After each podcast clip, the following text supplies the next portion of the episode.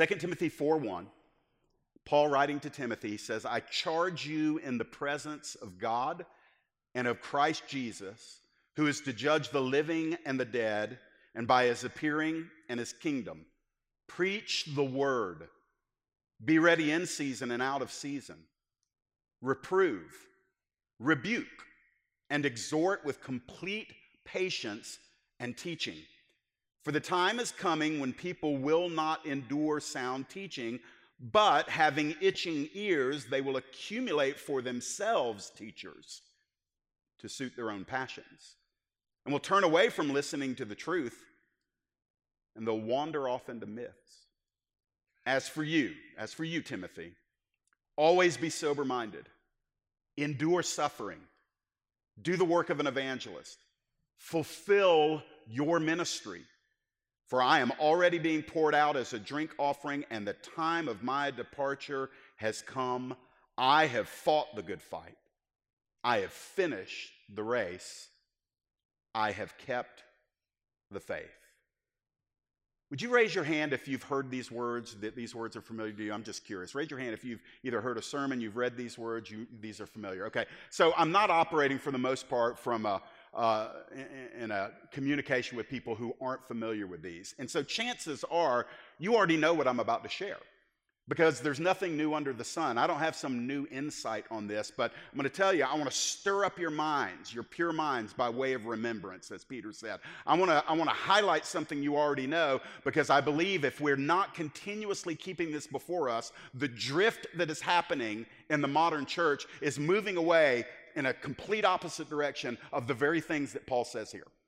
That we are literally in the Big C church, and at least in the West, we are abandoning these commands that Paul gave to Timothy. And these commands that Paul gave to Timothy are ours to steward. That these aren't just simply, it's not a private conversation between the apostle and his protege, Timothy, that this is the word of God. So it's instructional to all of us with a particular emphasis on those who lead in the kingdom, whether they be pastors or prophets or evangelists or teachers or parents leading their children. Most of you in the room are influencing somebody else in the kingdom. And so we are not allowed to just kind of dismiss this as ancient counsel from a prophet, excuse me, an apostle to a pastor. This is binding on us as individuals, and it's binding on us as a local assembly, and it's binding on the whole church as we want to finish our race as well, like Paul said. And so let's talk about what it means to breathe the Bible. What does it mean? I mean, does that mean we, we stay in an office all day long, eight hours a day, and we're flipping through the pages of Scripture and all we do is read? That's not what it means. What it means is that we intentionally take in God's written word to the extent that it begins to flavor who we are. It begins to hang on us like an aroma. And wherever we go, we're not leaving our Bible in the, in the house or in the car or at, in some other place or at the church because the Bible is within us. We are taking it in regularly and we're breathing it out regularly. And so let's start with the first two verses. And this is what I call the charge to our generation. I want us to hear this as a generation. I want you to think, no matter how old or young you are, we're all in this generation together. And here is the charge that was given 2,000 years ago, but it's binding on us. So, what does it involve? First of all, I want you to know the intensity of the calling that we find in verse number one. Check this out. Listen to how Paul opens up everything he's about to say. He says to Timothy, I charge you. So it's a formal charge. He's calling Timothy into accountability over this. I charge you in the presence of God and of Christ Jesus. And then he describes Jesus as the, the one who judges the living and the dead. And then he invokes the second coming by his appearing and the establishing of his kingdom. So before Paul ever says anything, he does something that he rarely does in Scripture. He prefaces all he is about to say with this intense context of saying, I am calling you into accountability, young Timothy. And Timothy was probably in his 40s, a young pastor, a little bit timid, not necessarily bold in his demeanor. But Paul is saying, I'm calling you into accountability. Everything I'm about to say, Timothy, I want you to know I'm writing it as we both stand in the presence of God Almighty, in the presence of His Son Jesus Christ, who is the one who will judge you, Timothy, and He will judge me, Timothy. And I want you to know the context for all of this is the kingdom that Jesus is going to establish when He comes again. So, this is not a side issue that Paul was about to give Timothy. Therefore, my radar goes off. When I read these verses, if I didn't know what was coming, I could read verse one and say, he is talking about something that is intense and serious. Okay, Paul, tell us what it is. Well, he begins to in verse number two. The next thing that Paul writes is this preach the word. Preach the word. And Timothy, be ready to preach the word in season when it's convenient and out of season when you are not in a convenient place. So let's pause here for a minute because I don't want to assume that we all understand what Paul is saying here. Now, first of all, we got to answer the question when Paul was writing Timothy, what was the word? Because the New Testament was not fully completed, although some of the writings were there. Paul's probably talking primarily about the Hebrew scriptures even though Timothy was saved as a Gentile, he is, or half Gentile, he is bound to the revelation of what we call the Old Testament. So there would have been that. Paul refers in chapter number three of this book, I think in verse 15, to the sacred writings. And so there was an understood uh, gathering or a, a containment of written writings that would have been viewed in that time as the Word of God the authoritative word. It would have included the Old Testament, the writing of the law, the writing of the prophets, the writing of the poetical and historical books. But even by the time Paul is dying, there were some writings that were already available that were regarded as the Word of God. And what Paul is telling Timothy is this He's saying, I want you to take the authoritative written Word of God, and I want that to be your message.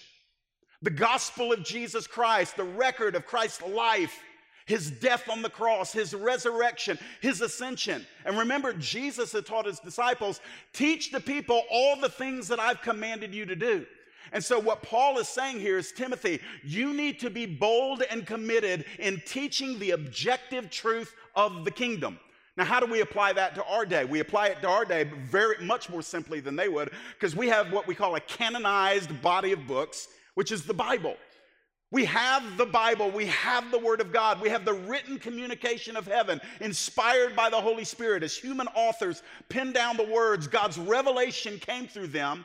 They wrote it down, it was preserved down through the ages. And what we have, whether it's in a paper form or whether it's in a, a digital form, we have the greatest treasure, the greatest physical treasure that mankind has ever known. It's not silver, it's not gold, it's not jewels, it's none of those things. The greatest physical treasure that mankind has ever been entrusted with is the written revelation of God Almighty. It is the Bible. Now, friends, I know we've been trained by our culture and by plenty of religion to yawn at these things, but I want you to think about it this way. and I don't have time to deal with it this morning, but the amount of people and sacrifice and martyrdom that occurred so that you and I could have a copy of God's word in the English language is astounding that literally people have died over the centuries so that you and I could have a Bible either to read or to ignore. And yet, for people that are wanted to obey the written word, we have this call in our lives communicate the word of God. Of course, he's talking to pastors and leaders and preachers, and we do that here. We're committed, but I don't think it's limited to a man or a woman in a pulpit. I believe that the communication of the written word of God here is that we are to go about and proclaim the truth we are kingdom heralds. We talk about hark the herald angels sing, that H E R A L D. Herald just means one who proclaims something publicly. And that's what we're called to do. And we are called to do it in season. That means, like right now, you know what I'm doing? I'm preaching the word in season. Nobody is mad at me yet. Nobody's throwing stuff. There's no threat. There's no danger. There's no screaming. There's no uproar or outcry. There's none of that going on. This is an in season. You showed up expecting me to preach the word. So it's real easy right now. But Paul also says to Timothy, Timothy, do it when it's convenient with all of your heart, but do it when it's not convenient with all of your heart. That means do it in a hostile territory. Do it in a place where they're not going to receive it. Do it at a time where you didn't feel overly prepared, but, but because you have the Holy Spirit and because you have the Word of God inside of you, release what you've put in there.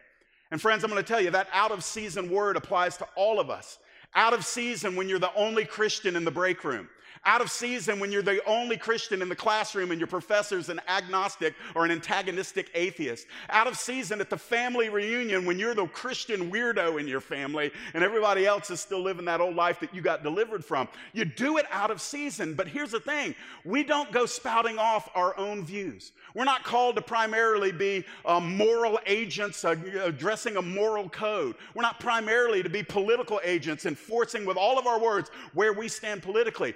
The, the mandate is preach the word, give the truth, speak the gospel, release the kingdom. That's the call on our lives.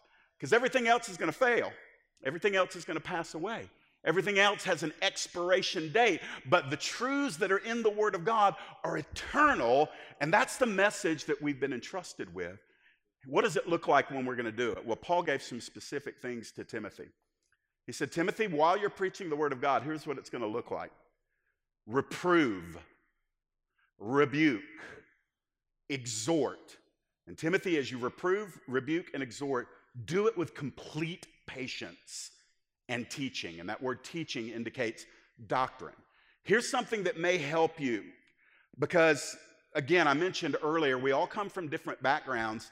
And we may wonder at times, why did Jeff and Billy and Dustin and others take so long to get their sermons out on Sundays or on Wednesdays. Most of our messages here are 45 to 55 minutes. And the reason why is because we take very seriously our limited opportunities to impart God's word to you. We want to release truth to you because the world is releasing into your ears and trying to come into your hearts with its message the rest of the week. And so we get a few hours a week, and so we emphasize it. But notice what P- uh, Timothy is told to do when he's preaching, he's actually commanded to reprove, rebuke, and encourage. Now, let's just get real about the times that we're living in.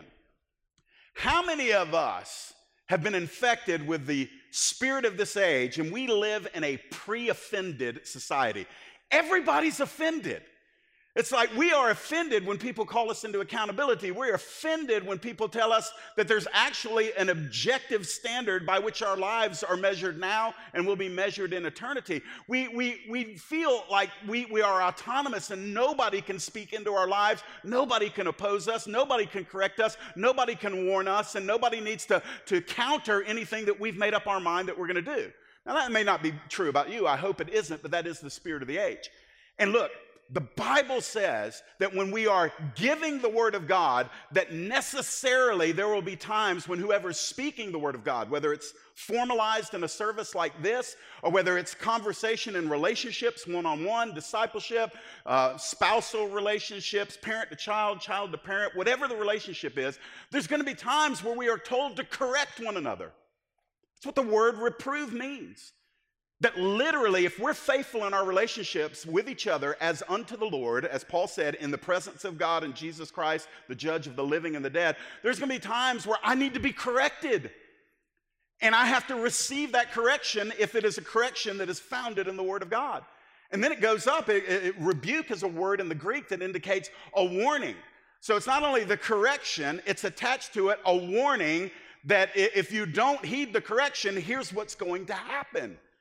Now, to balance it out, because some people make a sport of that. Some people, all they do is they read, reprove, rebuke. Okay, get out of my way. Let me find somebody to reprove and rebuke. And that's not the spirit that we operate with. The counterbalance to Timothy is, and encourage them, exhort them with all patience. So, in other words, it's not about thundering down, walking around as the fruit inspector general in the kingdom. I see bad fruit, I'm going to reprove you. I see bad fruit over here, I'm going to rebuke you. And that's not our thing. I call it the high, the high sheriff of Christiantown. That's turning your badge. Nobody elected you to that position. But the reality is, is if we love one another, and if we truly have a gospel love and a kingdom love for one another, we're going to have occasion to correct and warn one another, but we do it in patience. In other words, most of us don't immediately align the first time we're, we're warned about something or corrected. If we're growing in humility, we will learn to accept correction not as an affront to us or an assault upon us, but as a help sent from God to us. And as we learn that, sometimes it takes patience from the one doing the reproving or the correcting. And when, when they do it with doctrine, here's the beauty of it there needs to be, it is so helpful that when we have the Word of God, when we go to reprove or rebuke or correct or warn somebody, it is so helpful to say, here's what I'm saying and here's why. And you give them what it says in the scripture. So when we make moral stands, and we make moral stands around here, when we talk to people about such things as human sexuality, we're not giving our opinion. Who cares what our opinion is? Who cares what a pastor thinks or a, a priest or a politician thinks? Who cares what they think? I want to know, God, what is your heart on this issue? And where do we discover that? Not by just sitting there and discerning, I think the Lord might be saying this, and we start filling in the blanks. Listen, there are certain issues where God is picture perfect clear.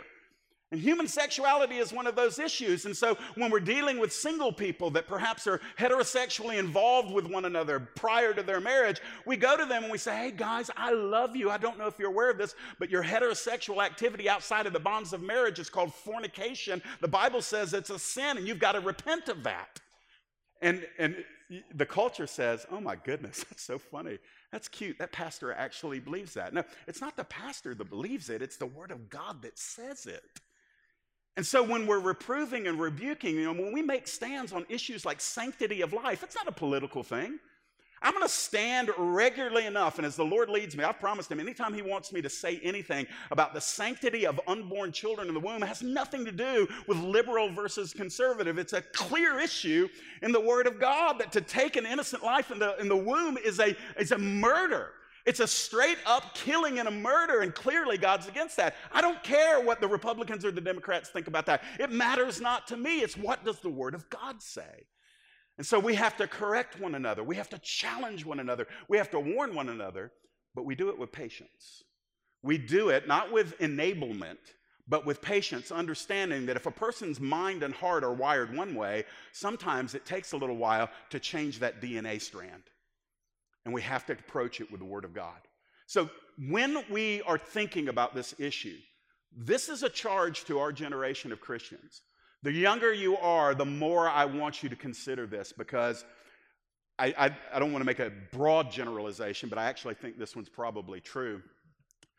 I believe culturally, the older that you are, the more inclined you are to probably give yourself to biblical tenets, biblical understanding, biblical morality. You probably have a higher regard generationally if you're a, a, baby boomer for the Word of God than a lot of maybe Gen Z or millennials do. Why?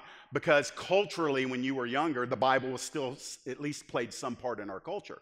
But now we're living in a generation where the Bible is not only not believed in the secular realm, it's being kind of avoided in the context of churches.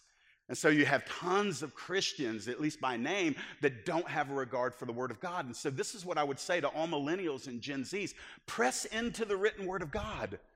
I want a prophetic word too.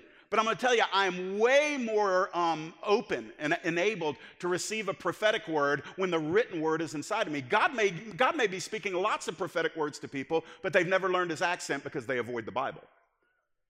And so, when the, the, the, literally the written word of God familiarizes us with the heart of God, with the voice of God, with the will of God, so that when God does give a word by the Spirit in the minute, in the moment, we can recognize, oh, God is speaking there. So go a little bit further with me because look at what Paul, Paul moves from instruction in verses one and two, and now he's going to start prophesying in verses three and four. And here's the changes in our generation. And I, I will not, I will not tiptoe around this we are in the midst of this prophecy that Paul is about to release. He says 2,000 years ago to Timothy, For the time is coming when they will not endure sound teaching. Let's just pause there for a minute. This is a deadly drift from biblical truth. Paul said 2,000 years ago, There is a time coming where they will refuse, neglect, ignore, defy, and oppose. All of those words where it speaks of them uh, not being willing to endure sound doctrine, it carries the element of not just blowing it off, but fighting against it.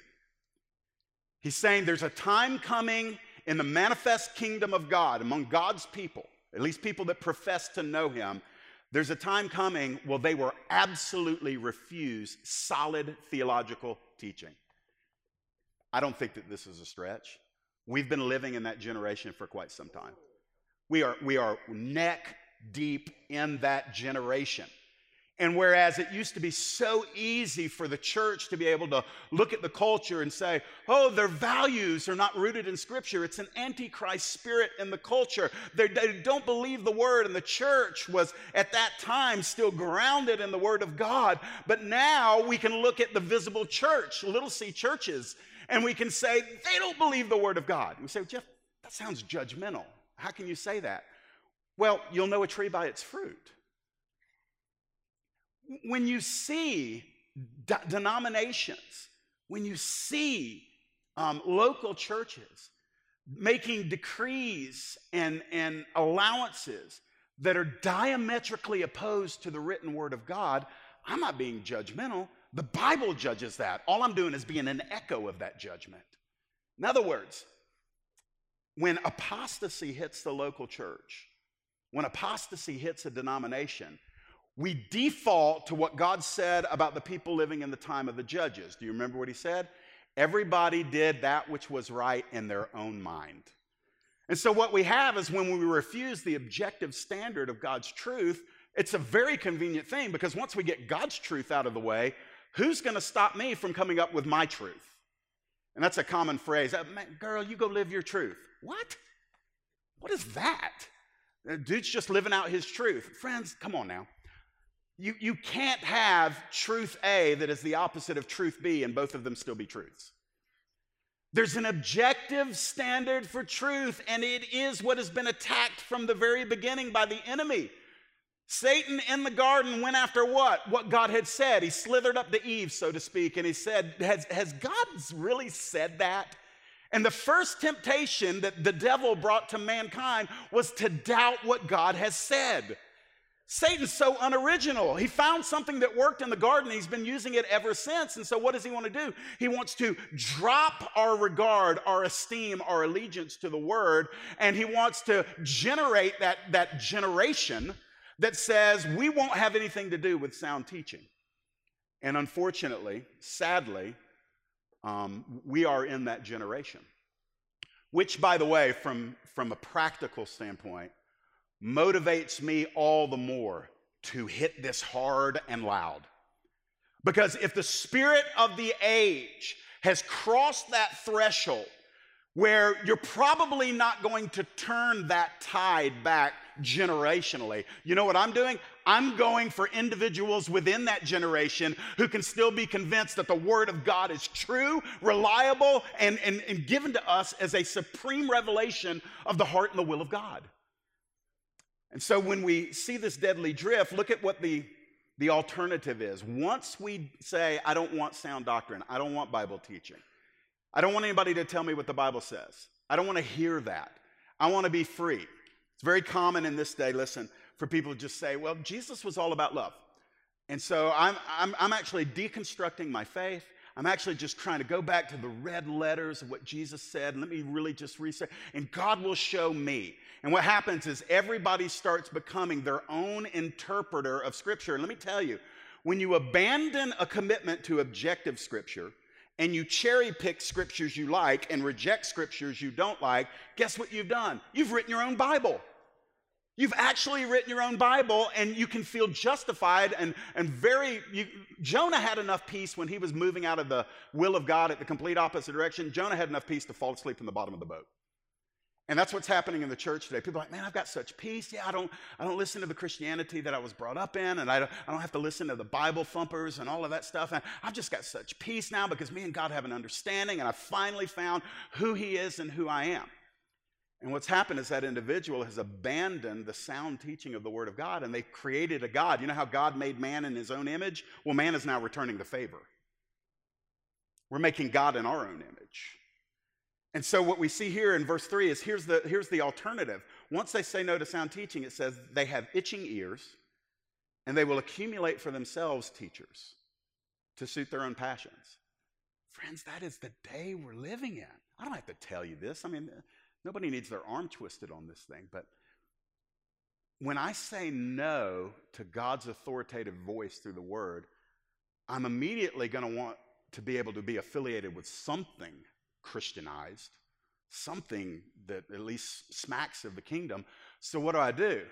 Well, I search the internet and I find some teachers that agree with me. And I accumulate to myself somebody that's going to scratch that nonstop itching in my ear. What does that itch represent? It means there's something I really want to hear. I need somebody to tell me that what I believe is true. And so I got to find somebody that, that, that scratches this itch that I've got.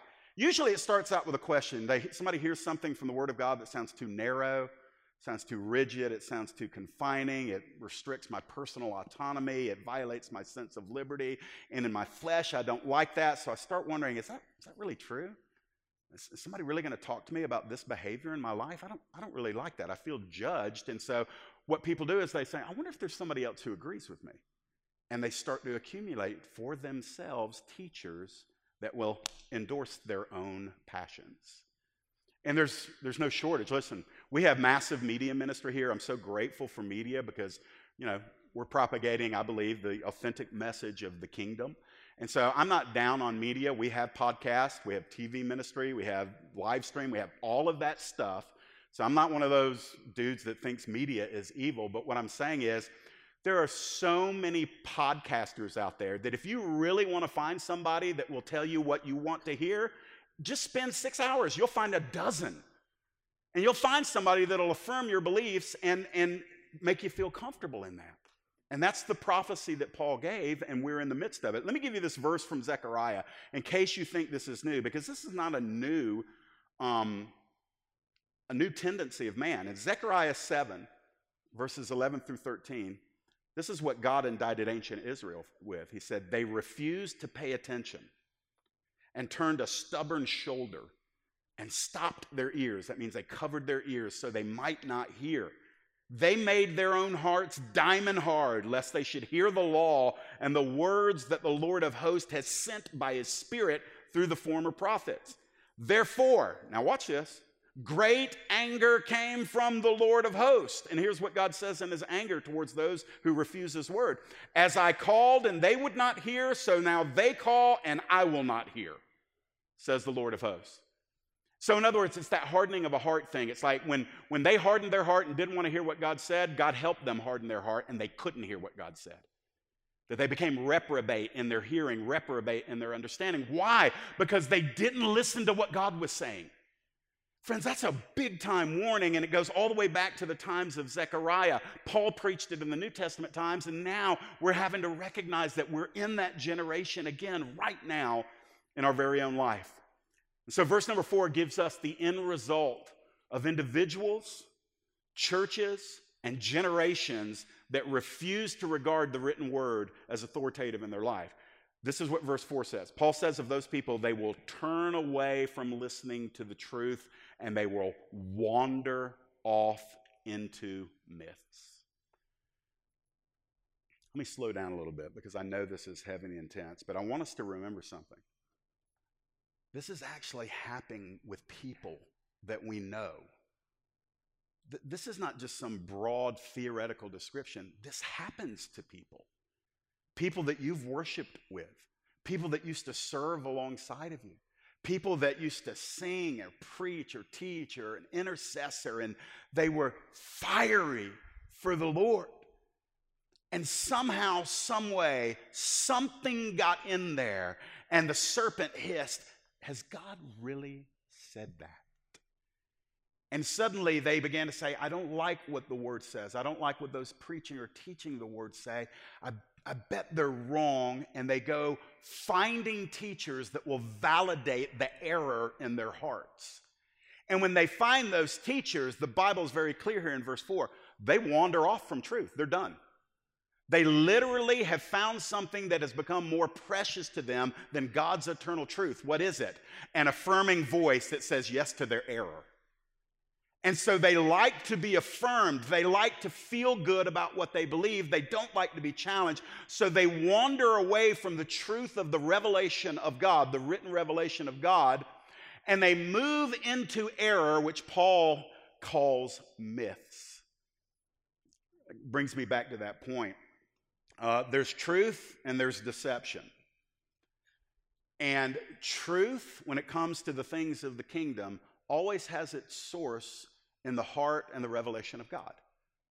And anything we add to that or detract from that is not a lesser version of truth, it's a lie. Because when you mess with God's word, you invite a curse upon that area wherever you're messing with it when you take away or add to it. Both liberalism and legalism. Liberalism takes away from the Word of God, legalism adds to the Word of God, and there's an anathema pronounced on that. So this is not a, a light-hearted thing. This is not something we can be kind of que sera, sera about.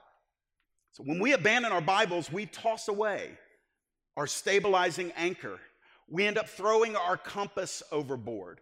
We ditch our oars, we burn our rudder, we lose our way, and the winds of the culture will fill our sails. The winds of error will fill our sails. We've got nothing to guide us, nothing to steer us, nothing to tell us where we are. And is it any wonder that we end up shipwrecked and sunken?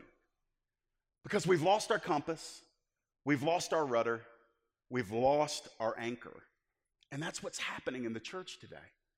You say, well, Jeff, well, what do we do about it? Well, there's a lot of things that we can proactively do, and I'm not here to give you in the next five minutes a long list of things, but I do want to say this. Whatever we do about it, let me tell you what must be ratcheted up, not just in some written doctrinal statement somewhere, but in our hearts, we have to renew our allegiance to what the Word of God says.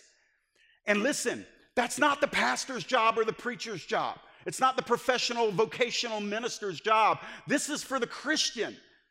That means we can't just say in lip service, yeah, we believe the Bible. Because the next question, if somebody wants to call you out, is like, well, what do you believe about the Bible? What do you actually believe? Well, I don't know. I've never read it, but my church believes the Bible. That's not going to help you in the day of deception.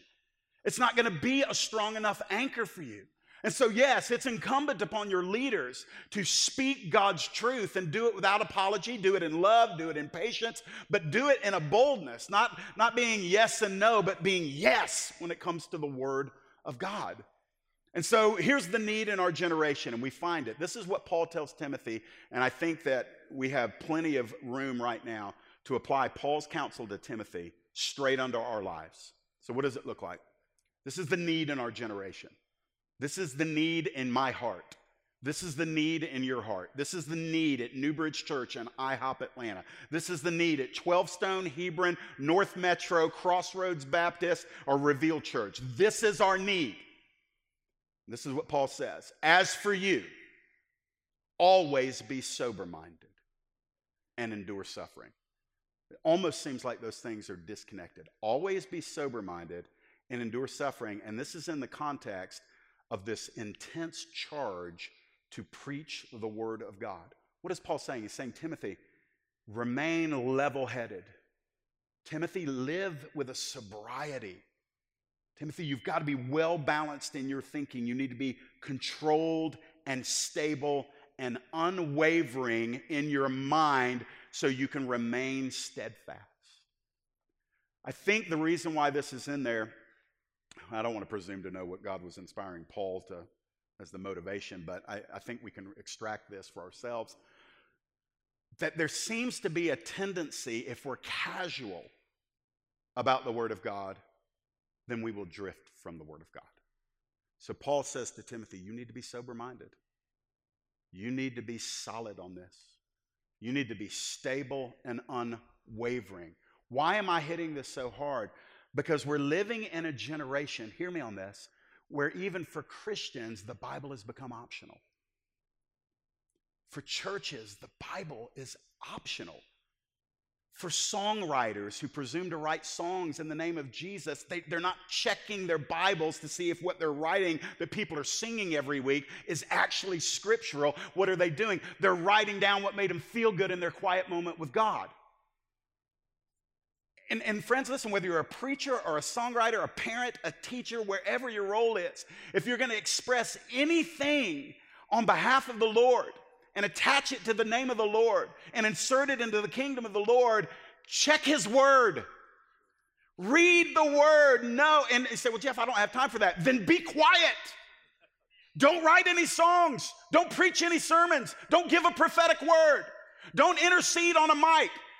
Take your private thoughts to God, but don't infect the public with a biblically unexamined vocabulary. I say that strongly again. I don't have a single human being in this room or outside of this room in our spiritual family in mind. I'm telling you, it's the spirit of the age. We've sung songs before, and I, I, I read the lyric and I, I twitch. I'm like, no, no, no, no, no, no, no, no, no. And, and we, we have a close enough group where we can dialogue and say, we, we probably need to either tweak that lyric or not sing that, that stanza. Why? Because we have a high regard for truth. I don't remember who it was, but there was a guy a long time ago uh, who, who said something to the effect of, let somebody else write the laws of a nation, let me write the songs. Because songs influence more than laws. And so when we're thinking about this, we have to be sober minded. It says endure suffering. Why, why did Paul include that? Because, friends, if you're going to be a biblically allegiant Christian, if you're going to walk in truth, if your life is going to be governed by the truth of God's written revelation, if your life is going to be conformed to what the scriptures say and opposed to what the culture says, if there's a division between those two things, you're going to suffer.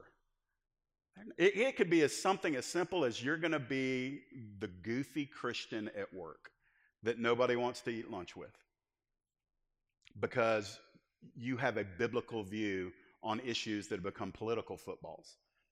And when you give your opinion, you're not really talking politics, you're, you're talking kingdom, you're talking God's truth. You're expressing the heart of the Lord on an issue, but it's politically incorrect. It seems hyper uh, conservative to those who might think liberally, and so, or maybe it's hyper, hyper liberal to those that might think conservatively. And so we we, we get to this place where, like, well, I'll just be quiet. Um, if you ever get arrested, you have the right to remain silent, but if you're a Christian, you don't. You don't have the right to live your life silently.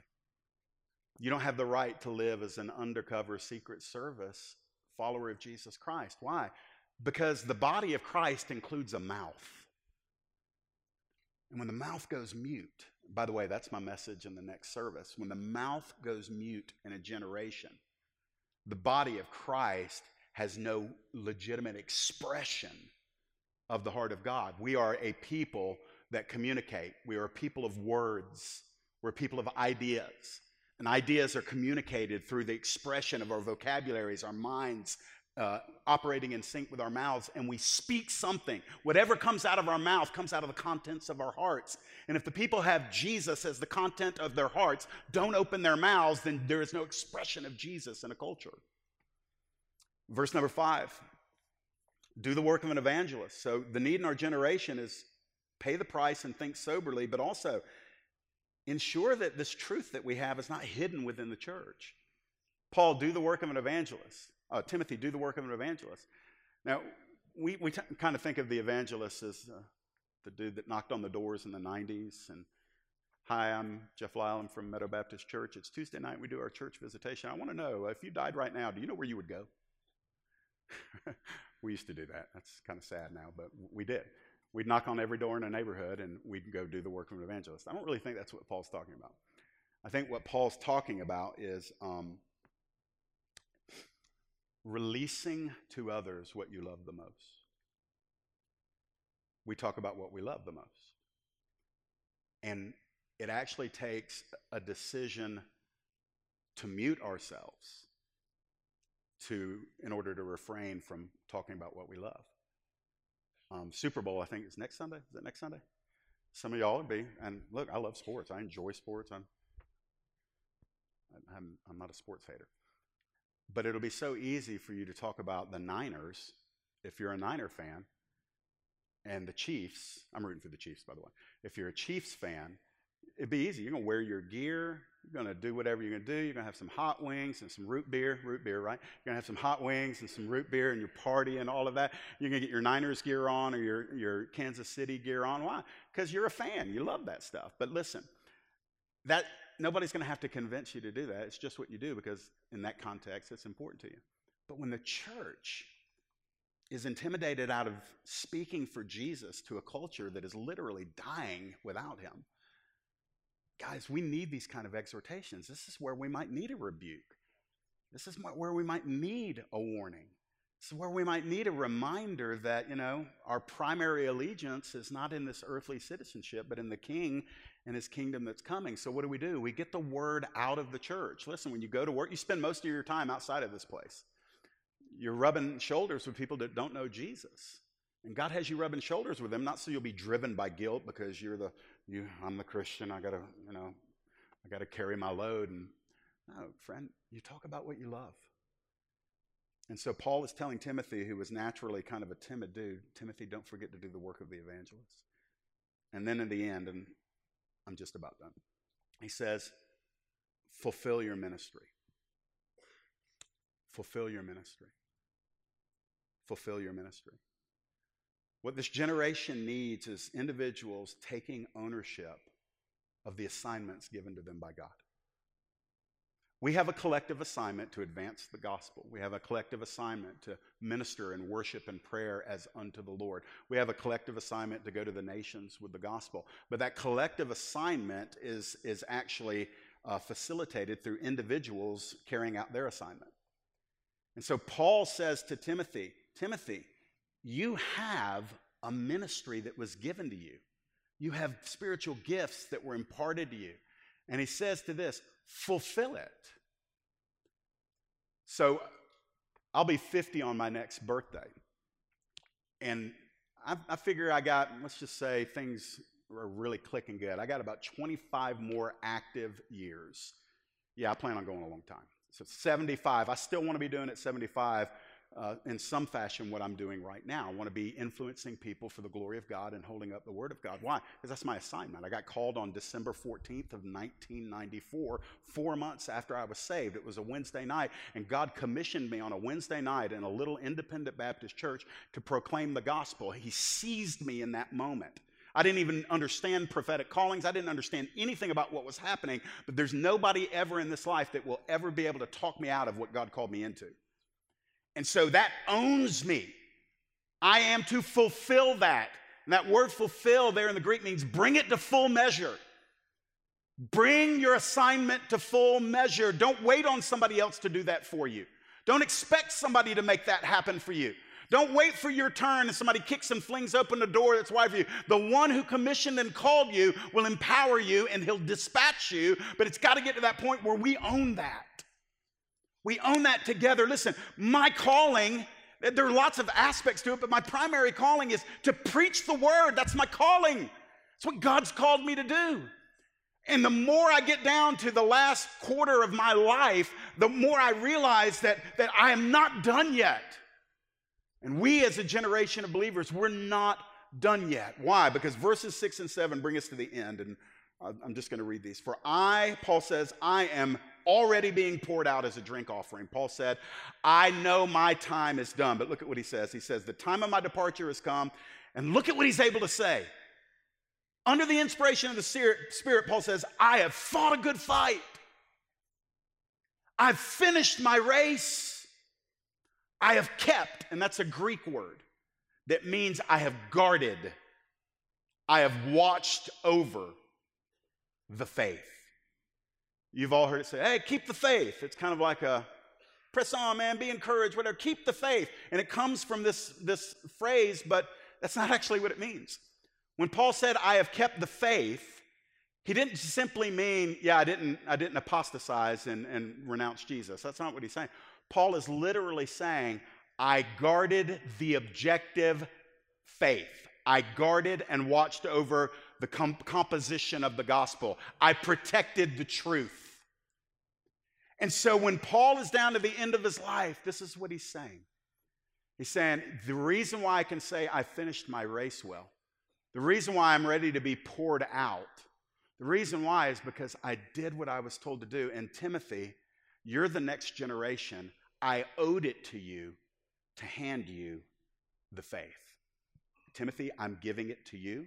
I've guarded it, I've watched over it, and I'm telling you, you do the same. And when you're done, Timothy, the things that I've taught you among many witnesses, teach others also. Paul said, What I've guarded, I give to you. When you guard it, you give it to the next generation. The Word of God is a thick strand of our DNA here. I want you to love that. I don't want you to put up with it or endure it because you have to in order to get to the other stuff that you really like. Get the appetite for the word. If you've lost that appetite for the word, get on your face before the Lord and say, God, I will open my Bible, and as I do, reignite my appetite for the word of God. If you've never had an appetite for the word of God, ask Him to impart to you a hunger that is only satisfied by the written revelation of the word. Will you stand to your feet?